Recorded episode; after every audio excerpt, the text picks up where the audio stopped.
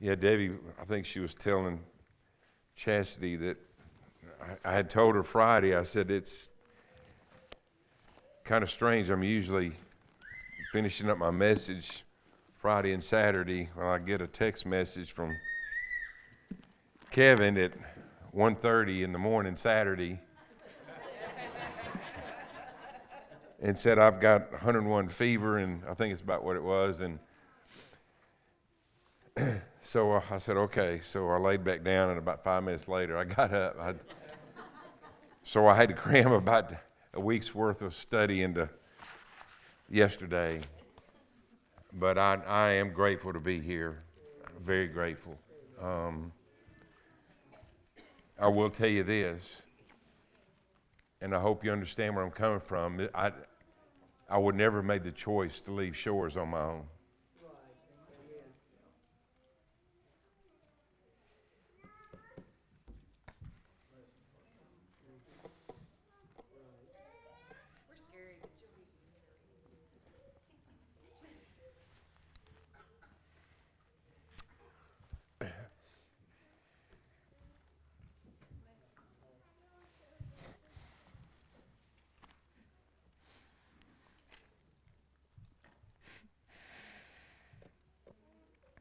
God's faithful. And I was glad to do what He wanted me to do. I would just ask you, as our new family, that you would pray for Shores. And uh, I really appreciate the hymns. And I was back there writing feverishly and. Um, Christy, no, I was not preparing my message. I, I was reminded of an old hymn that always strikes me. The words of this hymn Man of sorrows, what a name. For the Son of God who came, ruined sinners to proclaim. Hallelujah, what a Savior. Bearing shame and scoffing rude in my place condemned he stood.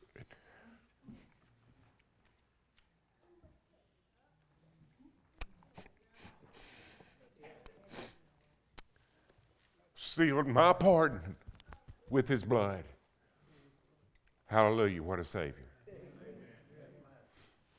Guilty, vile, and helpless, we, spotless Lamb of God was he. Full atonement can it be? Hallelujah. What a Savior.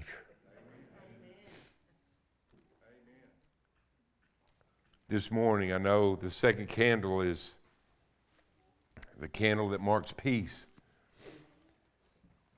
And I wonder if we have a correct idea of what peace really is. And if you're here this morning and struggling with issues in life that just seem to turn you inside out and, and continually knock you down and keep you where you don't want to be. Well, this morning, I, I believe if you'll listen to what God says, you can leave here with a different heart. If you would pray with me before we begin. Our Father, I am forever grateful, God, that you allow me to do this, to stand and proclaim the great name of our Savior, Jesus Christ. Father, and I pray that you would help me to be faithful to it, faithful to your word, faithful to who you are. God, that we might know who we are in light of your greatness, in light of your holiness, that we could see ourselves as we truly are and understand what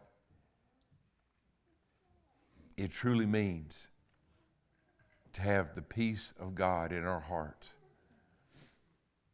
God bless this word. Bless the people that hear. And may your Holy Spirit attend everything that's done and everything that's said and every response that's made. And it's in Christ's name I pray. Amen. Amen. I want to preface this morning with the, me- the message with, out of just two verses out of Isaiah chapter 9, verses 6 and 7. I know we're very familiar with these verses. Isaiah chapter 6, uh, excuse me, chapter 9, verses 6 and 7. For unto, unto us a child is born, unto us a son is given, and the government shall be upon his shoulders, and his name shall be called Wonderful Counselor, Mighty God, Everlasting Father, Prince of Peace. Of the increase of his government and peace, there shall be no end. And on the throne of his, uh, excuse me, and on the throne of David and over the kingdom to establish it and uphold it with justice and with righteousness from this time forth and forevermore. The zeal of the Lord of hosts will do this. Listen, this peace going forth is not due to us and it's not contingent upon our cooperation with it. It is the zeal of God Himself that will bring peace to bear on this earth. I can't bring peace to your life. You can't bring peace to your life. You can't take away all the things in your life that cause you strain and stress and trouble and tribulation and trials. Nobody can take that away. And that's part of the problem that we have in our life today is that our English word does not truly portray everything about the word peace the way the Bible means it. We don't have a true understanding of what peace is because we don't really understand what shalom means. We think that peace is, is an absence of, of unrest or, well, you know, internal or external. You know, we, we, we in our minds, we think, well, I'm okay in myself if all these people would just leave me alone. You know, people are the problem. You know, if my wife would just, or if my husband, or if my kids, or my parents, or my boss, you know, we want to blame all these others for upsetting our peace and, and making life, life a wreck. Listen, the only person responsible for your life being a wreck is the one you see in the mirror every morning. You're your biggest problem. I'm my biggest problem. If I lack peace in my heart, it's not due to anybody else. It's not due to anything else. And if it is, then I'm looking for peace in the wrong place. Jesus said, Peace I give unto you. My peace. My peace. Jesus said, His peace He gives to us. But the Hebrew word, the concept of peace, is much broader and deeper than our English understanding. The Hebrew concept of peace signifies a wholeness, soundness, completeness in well being. And it characterizes, listen, it characterizes God Himself. I mean, imagine God is never upset about the way things are. Nothing ever upsets the tranquility of, of God in and of Himself. Listen, even as Christ walked this earth, He mourned, He grieved. But even in the mourning and the grieving, He was at peace with His Heavenly Father. He was at peace with His Father. He was at peace in who He was. That's part of our problem is that our peace gets upset by, by the, what other people think of us. I, I was so grateful for, for Tommy King this morning. He came up to me earlier and he, and folks, I know this is hard. But I, I, I, mentioned that in the, in the pulpit search committee meeting. I said, look, one thing that concerns me is that people are going to say he's not Nick.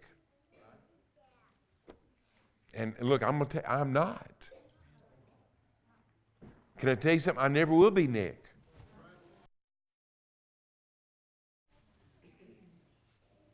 I don't want to be Kevin. Kevin don't want to be me, I can assure you. I got 11 grandkids. I'm an old man. Kevin's still young and but I've known Kevin a long time. And, and I, I believe we're going to we're going to bounce off each other. There are enough similarities. I, I, know where Kevin is doctrinally and theologically, and so I have no, pro, no qualms whatsoever. with serving with Kevin, and I'll learn from a young man, and he'll learn from me, an older man. I, and we'll complement one another. So listen, y'all, bear with us. Okay? Do we get our we get our bearings? Do we get our feet under us? And um, God will bless the union and our fellowship. So why why is peace so elusive? Why does it seem so hard to achieve in this world? I, I know you know we some of the biggest problems we have in this world right now, at least in our own culture, in our own country, is it seems that, uh, you know, I've seen it on football, on the back of, of NFL helmets. I've seen it painted on end zones. End racism. Stop hate. Well, you know, I'm just sure, you know, there's some, you know, white supremacist somewhere up in Idaho that's, Idaho that saw that on the back of a football helmet stop racism. And he got all his guys together and said, guys, look, we're going to just quit all this. They just say we need to stop racism. Aren't you sure? Don't you know that's going to get rid of it?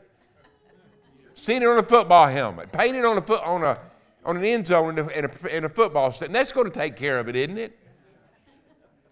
You know the problem is this: we don't understand who we are. Paul said rightly, God made of one man of one blood all people on the face of the earth. I don't know how it happened that we're different levels of melanin in our skin. I don't know how that happens. Maybe white people just faded over time. I don't know. I, I, don't, I don't know. You know, maybe that's what happened. But I do know this. We all have one father, and he's Abraham. I mean, excuse me, is, is, is Adam.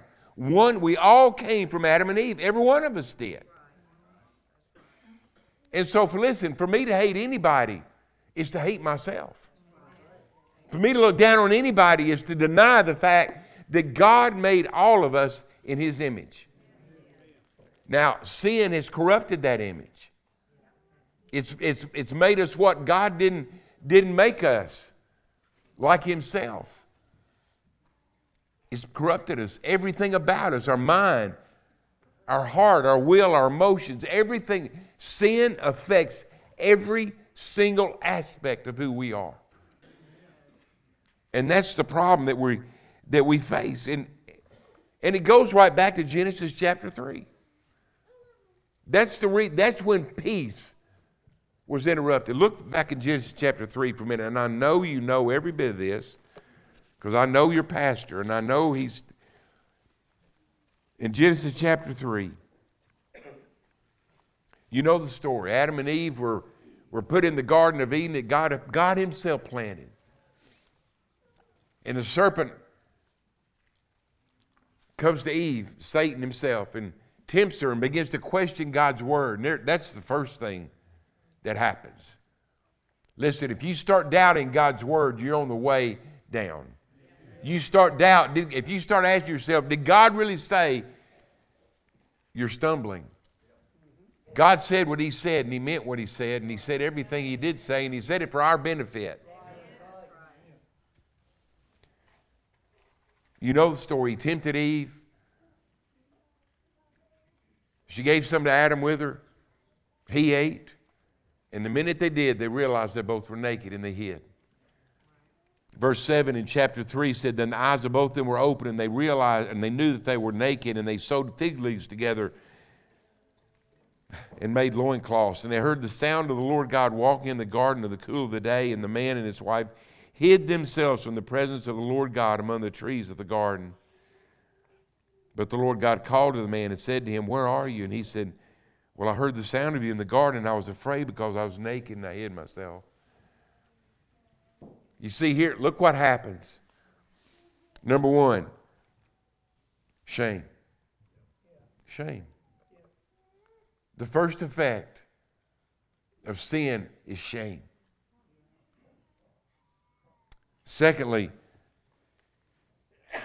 they avoided God. They were terrified of Him. You know, there are people today that would just absolutely blow any thought or any talk about God off we had a table set up at the here's the beef festival. And we were sharing the gospel with people. It's amazing to me. You want to see what kind of pe- how people respond to the gospel. Hand out tracts to them or try to talk to them. Two of the responses I remember were this. One guy told me, he said, Look, well, I'll come back around in a little bit if I have time. The second lady walked right by me. One other lady walked by and she said, No, I'm good.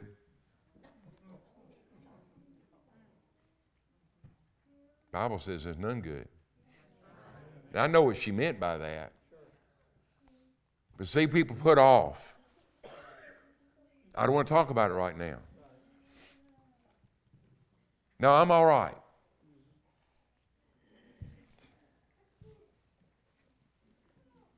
Three, blaming others. Boy, if we're not living in this today, I don't know. You know, isn't it amazing how nothing ever changes? You see the fruit of the fall of the Garden of Eden today. Look what, I, look what happens. God comes to the woman.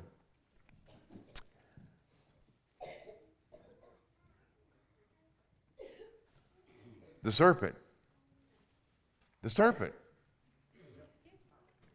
It's his fault. Serpent deceived me and I ate. So God cursed the serpent. And then he goes to Adam. What does he say to Adam? Adam says, The woman you gave me. Blaming God. God, if you hadn't given me that woman, this wouldn't have happened.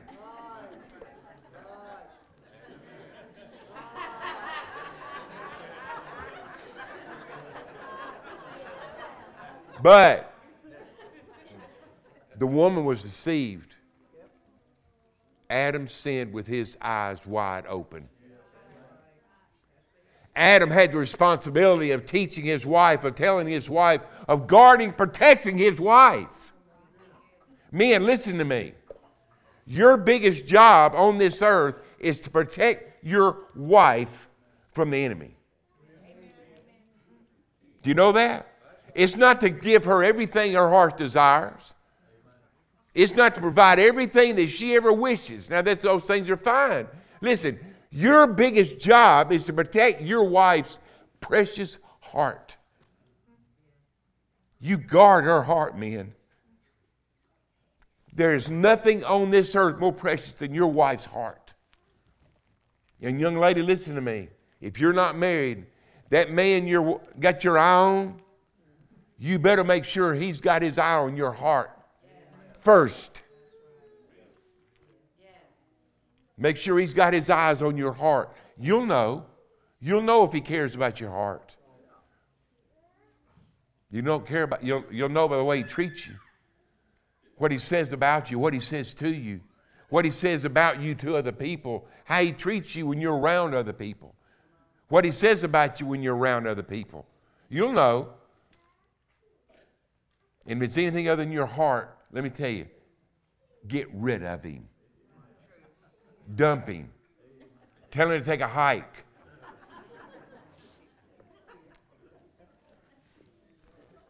Give him the key, Lee.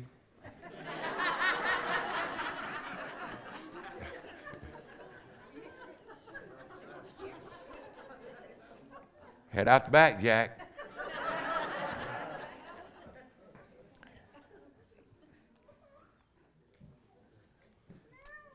So as a result, sin affects every part of us. God had kicked them out of the garden. And they couldn't go back. He put a, a cherubim with a flaming sword to guard the way to the tree of life. But you know, with, embedded within the curse of the serpent, embedded in the curse, look down in, in verse 15. I will put enmity between you and the woman, and between your offspring and her offspring. But is there a woman here that doesn't hate snakes?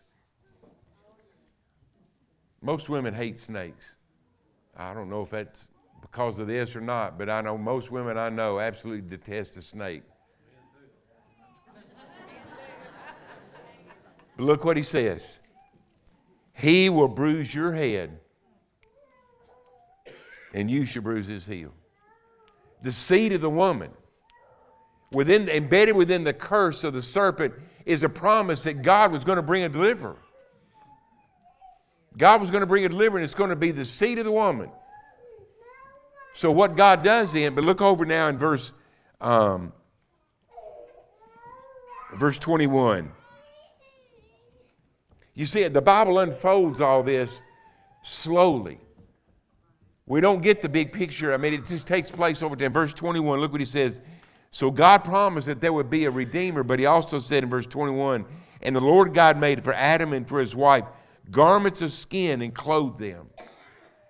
Now, sometimes we read right over that, but what, what took place right there? How do you make a garment of skin from an animal without killing it? You see, the only way to cover, the only way to cover their sin was with a with a with the skin of an animal. He had to make a garment for them, and look, it covered, it covered their shame. It covered their shame. And I, and I, I, I when I read, I, I, I see things. Anybody else do that? You know, Adam named all the animals. And I know I, my father-in-law, um, he passed away, but his, I think, so help me, I think the love of his life was goats. I, he couldn't get enough goats. And I helped him with those goats, and, and they're the stinkingest animal I've ever been around in my life. But, listen, but he and I had so much fun together taking care of those goats. But you know, listen, a little, a little, a little Billy, it's the most precious noise you ever hear when they cry. And a sheep is the same way. And I can see Adam naming all the animals. And then when God made covering for him, I can see Adam turn to Eve and he sees these little brown spots. And he begins to look around and he says, Eve, Where'd that little lamb go? Where'd that little lamb go that I had to nurse? And he looks at Eve and he sees that's that lamb. And I know it's just a sheep. But to cover his shame and his sin, something had to die. Because Hebrews tells us without the shedding of blood, there's no remission of sin. And from that initial moment, I believe sin began to, to break the heart of people that knew who God was, that know who God is. Eve, where's that little lamb?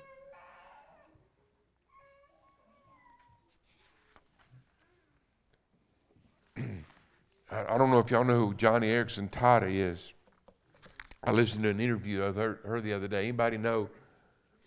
She's in her 70s now, and she's been a quadriplegic for probably 60 years. It happened in a diving accident. And she was a believer. But she began to get very bitter. And she's probably, if you ever hear you probably hear one of the most godly women you'll ever hear in your life. 60 plus years going on, being a quadriplegic, deals with chronic pain. Chronic pain. She said there are 10 words that changed her life. 10 words changed her life. God allows what he hates to accomplish what he loves. God allows what he hates to accomplish what he loves. And Joni Eareckson Tada would tell you there's no way I would be in the relationship I am with my Heavenly Father now were I not a quadriplegic.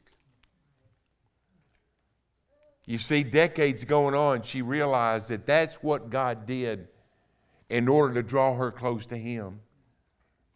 Or at least that's an, uh, a result of it.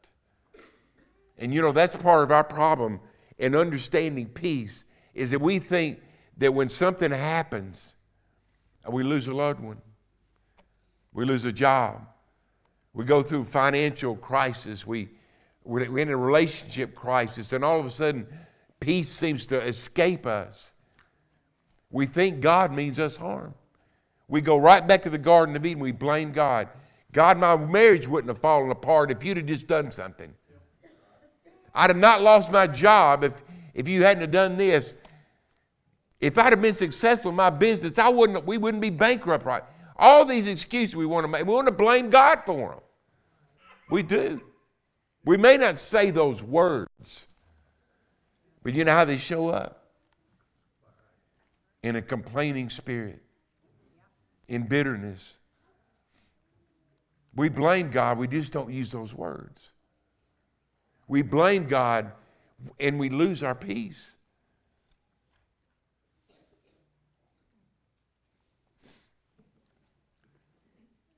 Look in Philippians chapter 4. Paul gives the answer to it. Because Paul knew the Prince of Peace. Back to our text again in Philippians chapter 4. Like I said, worldly peace. Peace in this world depends on circumstances. And, folks, that's what you got to guard against. Guard against circumstances around you that upset your peace. And you know what that peace is it's a tranquil heart. It's a tranquil heart. It's a, a tranquility of your spirit that nothing outside it can disrupt. And you think, well, how in the world can that be? That doesn't mean we don't, we don't, we're not emotional beings. That doesn't mean that we, we're not hurt. That doesn't mean that we're not brokenhearted. It doesn't mean that. It just means that we don't tie our peace with circumstances. Philippians chapter 4, verse 4. Rejoice in the Lord always. Again, I say rejoice. You know where Paul was when he wrote this book, right? Paul was in prison. He was bound between, between two Roman guards for preaching the gospel. Seven times in this book, Paul used the word rejoice. Five times he used the word joy. In fact, most commentators that you read will tell you that the theme of Philippians is joy. Now, picture yourself teaching a Sunday school class, preaching, sharing the gospel, being a missionary, and getting thrown in jail for doing what you did, bound between two guards, and want to write a letter to a church and talk about joy. Oh, by the way, and the church that you're writing to was formed because you were thrown in jail for preaching the gospel. You remember? The, Roman, the, the Philippian jailer? So you're in jail again, writing to a, a church. Rejoice. Rejoice. Again, I say rejoice. He said, Let your reasonableness, verse 5, be known to everyone. That what it means a mild disposition. That's the mark of peace right there. Is even in the midst of all of this, you it's a mild disposition. There's a, a calmness in your spirit that things out there can't upset. And that's why Paul says reasonableness there. Listen, you know what this world needs to see? They need to see professed believers in Christ that are so filled with the peace of Christ that when these things happen, they see a man or a woman that's unmoved. That's unmoved. Paul said earlier in, in, uh, in chapter, um,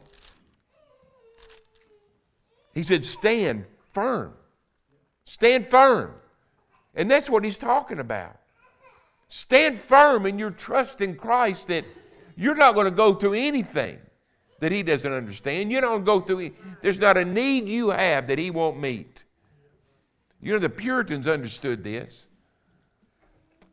They said if you don't have it, it's because you don't need it. That's real short. If you don't have it, you don't need it. If God's withheld it, it's because it's better for you to not have it. You think, well, that'd sure do me a lot of good if I had it. No, it wouldn't. You know what? It just make you want more. You see, one of the ways God deals with lust is withholding.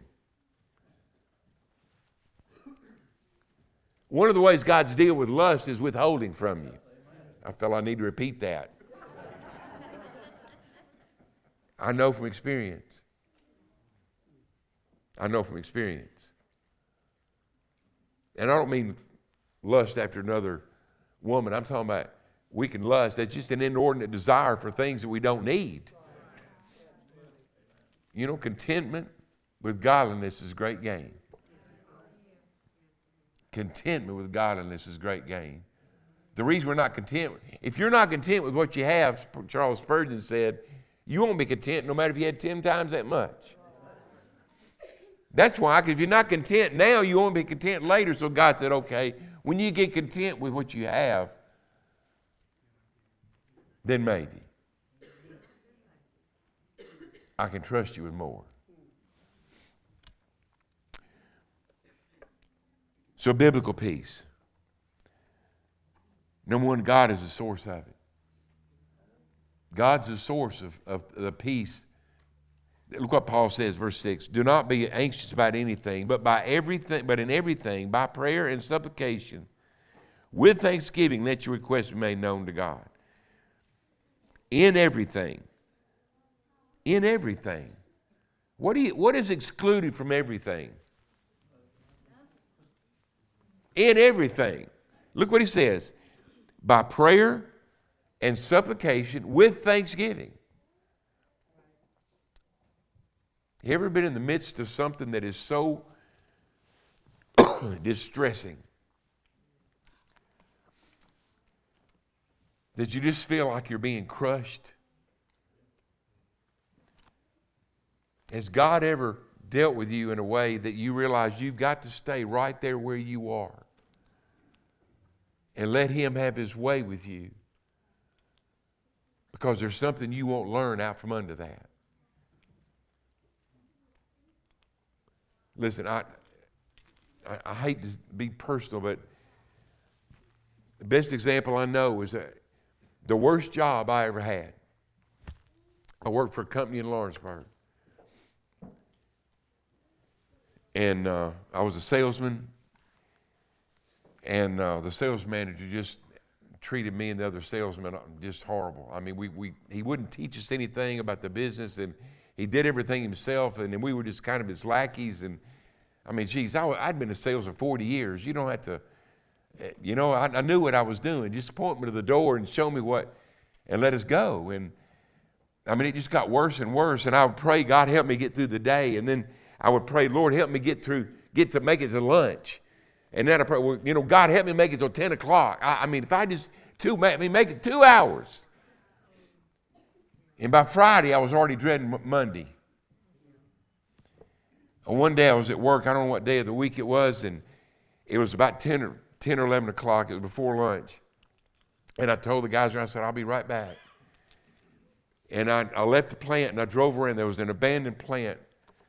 And I drove around the back of the parking lot where nobody around. You couldn't see anybody. There was nobody else around. And, and I got out of my car and I, I knelt.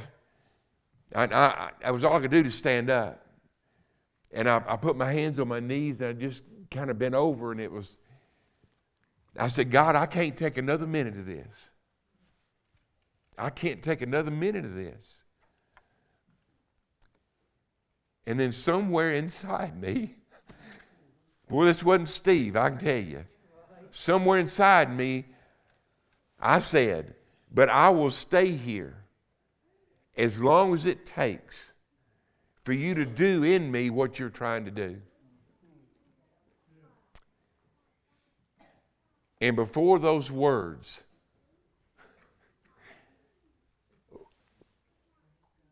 my cell phone rang.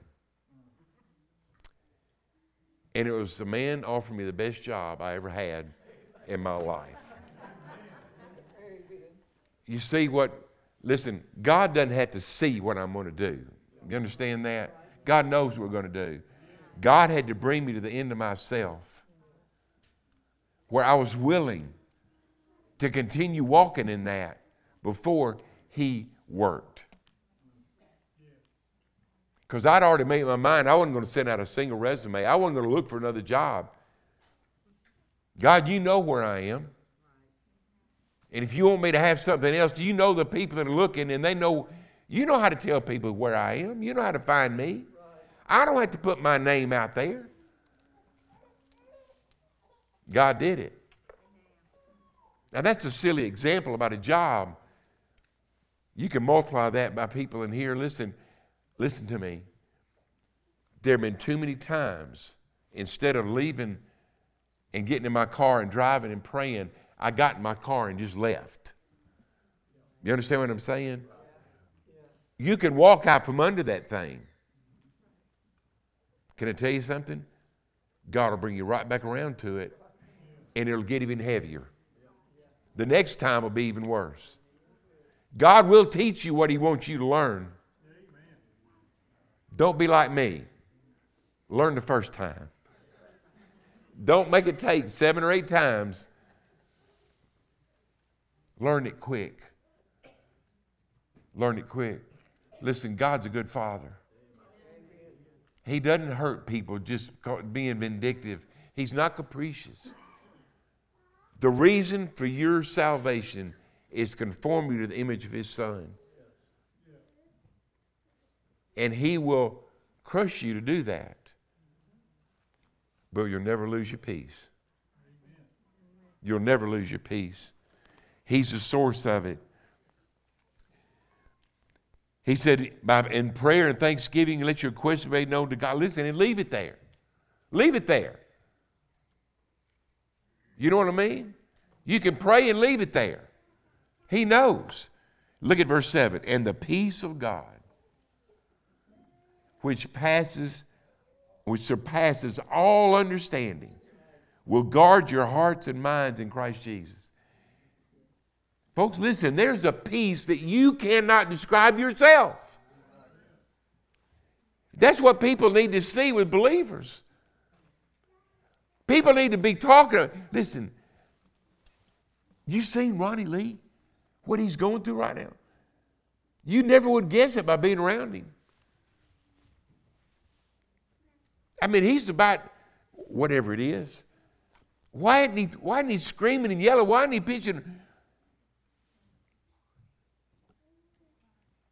Ronnie Lee understands that there's a, a peace that surpasses understanding.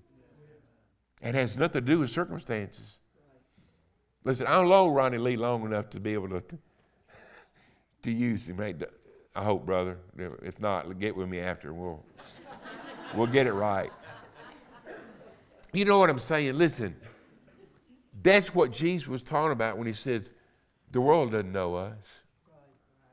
Because the world doesn't respond that way. The world doesn't re- react that way.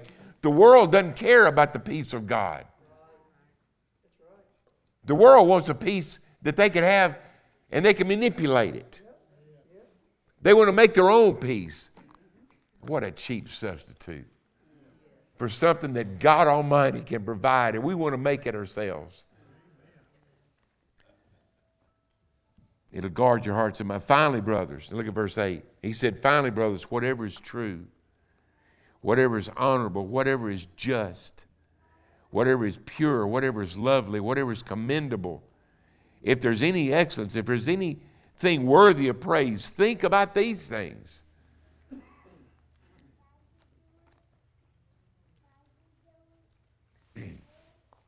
Do you notice how almost every one of those had to do with their attitude about somebody else. Notice that? Look what he says. Whatever, of course, whatever is uh, true, man, we need to, truth is important to believers. Truth is important.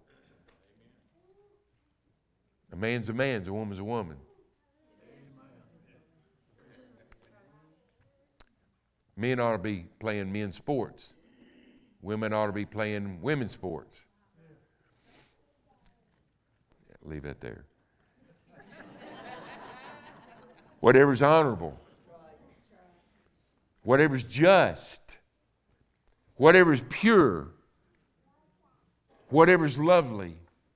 Oh, here we go. Whatever's commendable. Ah. Listen, think about that person you don't like. Anybody come to mind?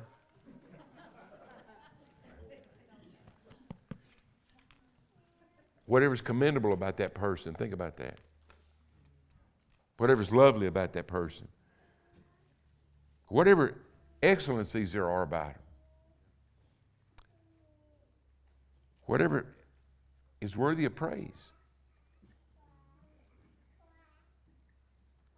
You see, our, part of our problem is our thinking it right. you know where that changes? Romans 12, 1 and 2 tells us. We need to be transformed by the renewing of our mind. That's the Holy Spirit's work. That's the Holy Spirit's work. You know, the longer I am, I, I walk with Christ, you know what? I, I cannot write anybody off anymore. I can't write people off. I don't care what they do to me. I don't care how bad they, they may seem to the world. I don't know how far they seem from God. I cannot write people off. I, I can't bring myself to do it.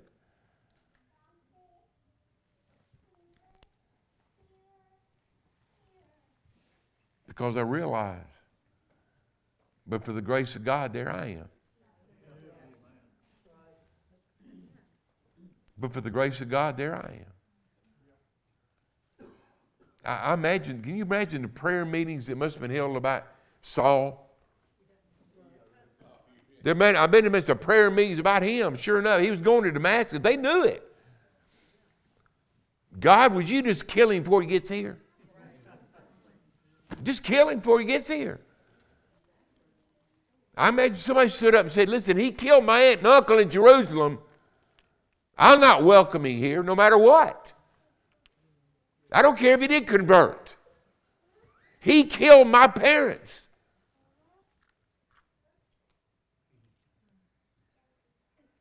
Thank God for Barnabas. Barnabas took him. Boy, we all need a Barnabas, don't we? We all need a Barnabas when people are looking at us and down on us. Somebody's going to come along beside us and say, wait a minute. I've heard this man. I've heard this woman. Listen, we need, if we had churches full of Barnabases,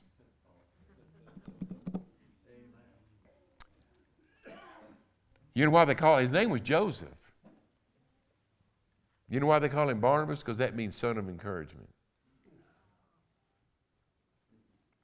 We need a bunch of encouragers. Encourage when you fall. Because that's all God uses anyway, is fallen people, isn't it?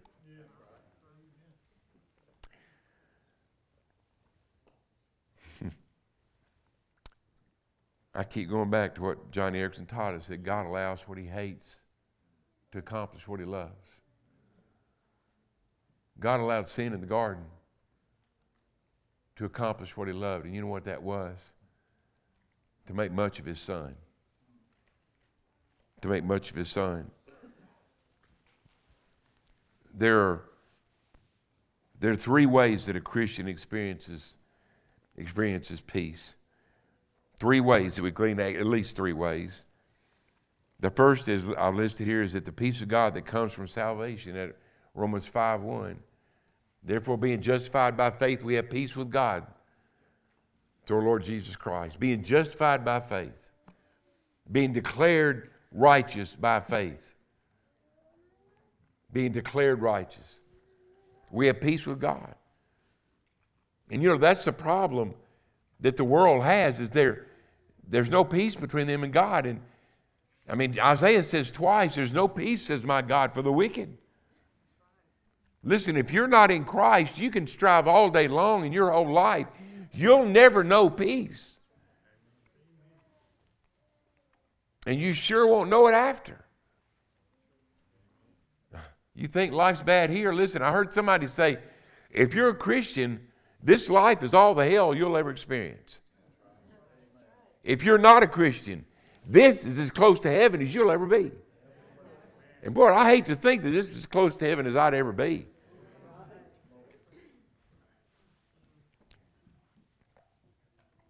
The peace that comes from salvation, that's what Christ came to bring. Secondly, is the, the peace of God. It's the work of Spirit in creating us that mild disposition we looked at in verse 5.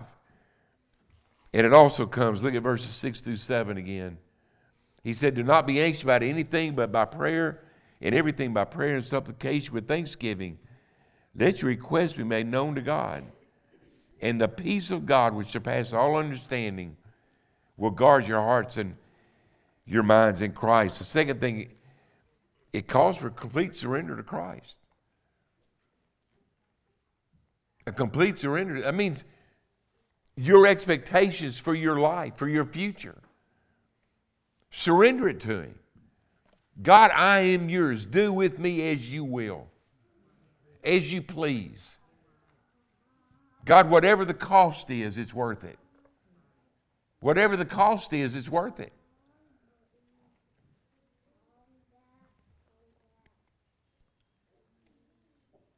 John 14, 1 says, He said, Let not your heart be troubled. You believe in God, believe also in me. In the verse 27, he said, My peace. He said, Peace I leave you, my peace I give to you.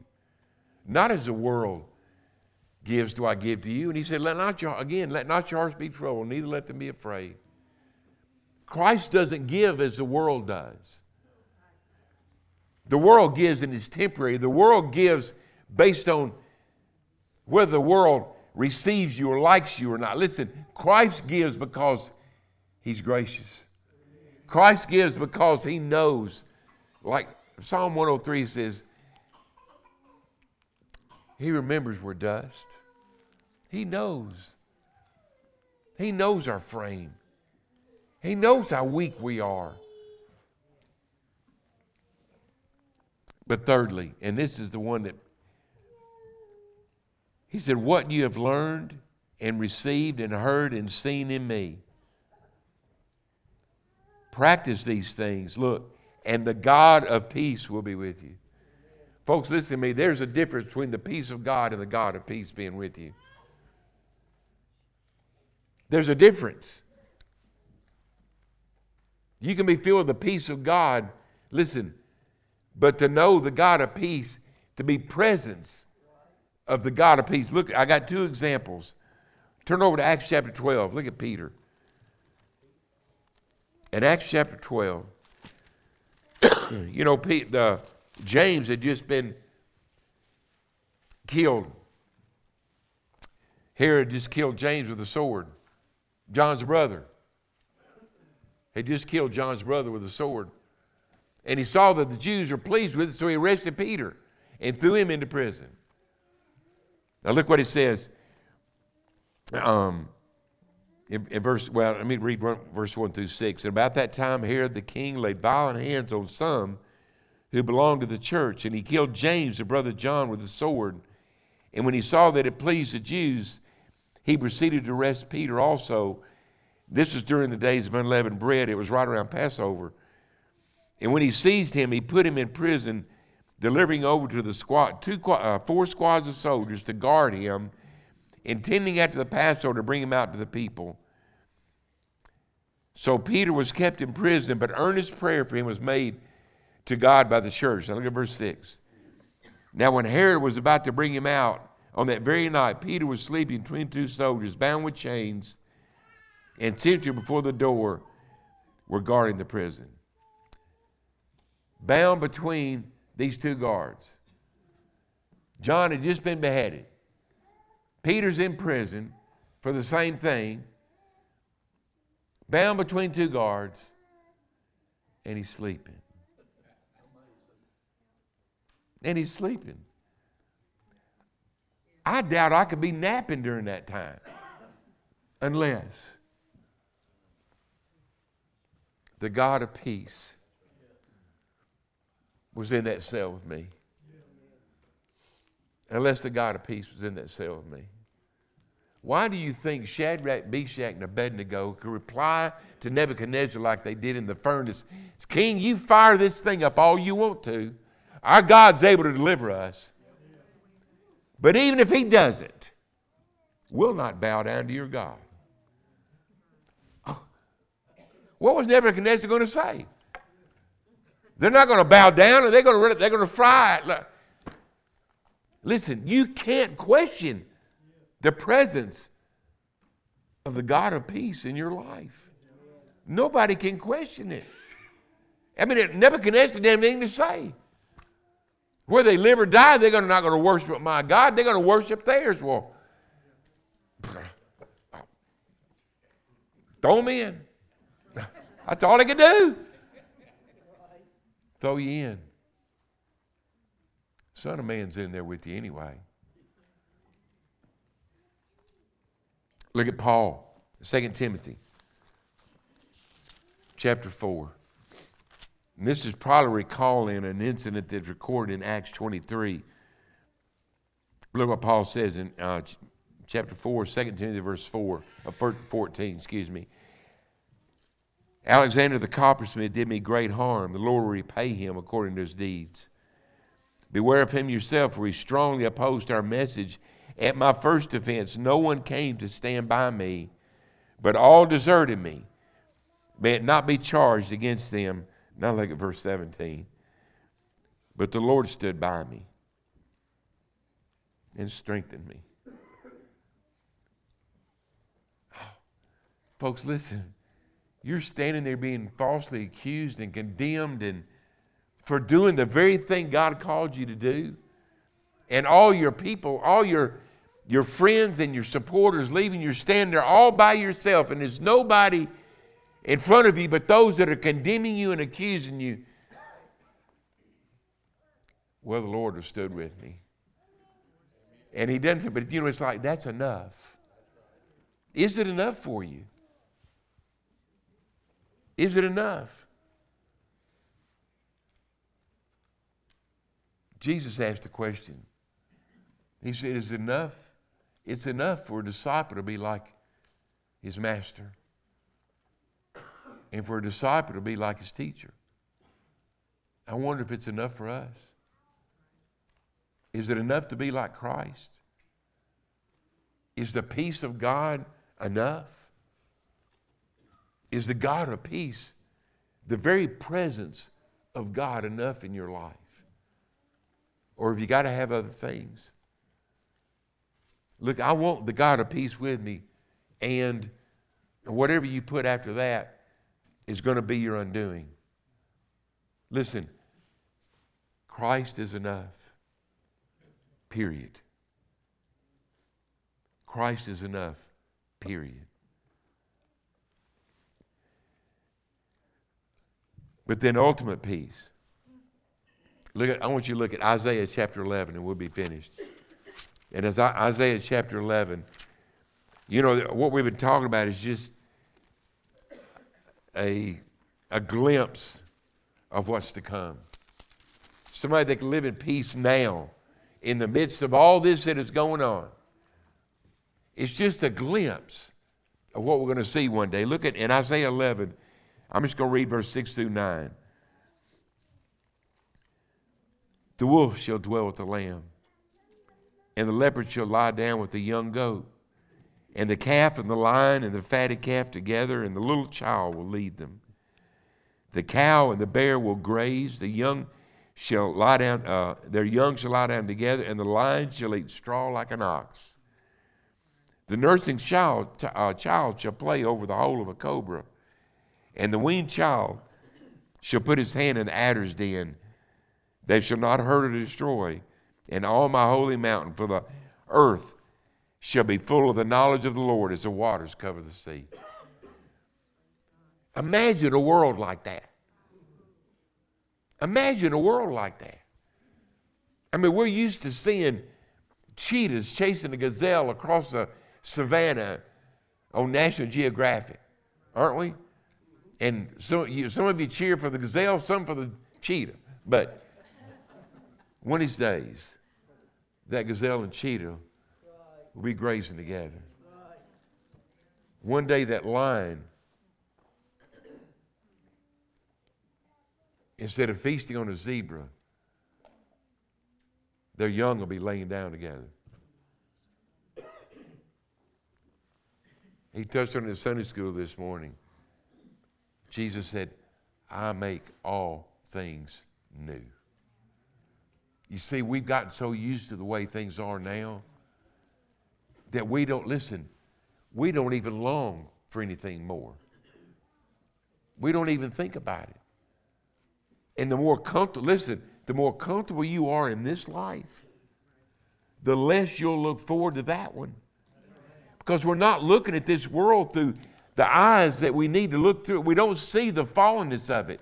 We just don't want it to touch us. We just don't want the train wreck to plow through our house. Well, it plowed through my neighbors, and I feel bad for them, but thank God it was them and not me. We don't really say, but we think. Aren't you going to be glad when there's no more death? There's no more sorrow? Folks, if it weren't for the first advent, we couldn't hope for the second. If it weren't for his first coming, we wouldn't be looking for his second. If he didn't enter this fallen world, we couldn't look forward to him making it new. So here's my question to you Is Christ your only hope for peace? Or have you settled for something far below what the Prince of Peace offers? Oh, we settle so easily. C.S. Lewis said, You know, a child's being promised this vacation by the seashore and we're satisfied playing in a mud puddle. It's, listen, it's not that we're too hard to please. We're too easily pleased. We're too easily pleased. We're pleased with trinkets of this world when we ought to have our eyes set on the eternal.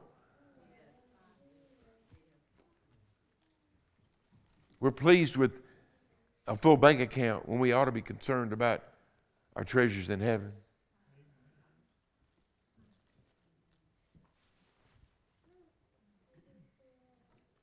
Where's your peace? In whom is your peace? Where are you looking for peace? There's only one answer that's going to satisfy the giver of peace, the Prince of Peace. Listen, he said, don't get me wrong. He said, I didn't come to bring peace on earth. He didn't. He said, I came to bring a sword. And he said, Those of your own household will be your worst enemies. Your enemies will be those of your own household. So we sacrifice. We either sacrifice our relation, our peace, to maintain a relationship that's, that's meant to destroy us, or we're willing to sacrifice anything on this earth to lay hold of that Prince of Peace. And the only way you do that is by repentance and faith. That's the way you lay hold of Him. Listen, you don't have to leave here today looking for peace in the wrong places. I pray you'll leave here today with a heart full of the Prince of Peace to make you new and to give you hope in the future. Let's pray together. Father, God, we're grateful.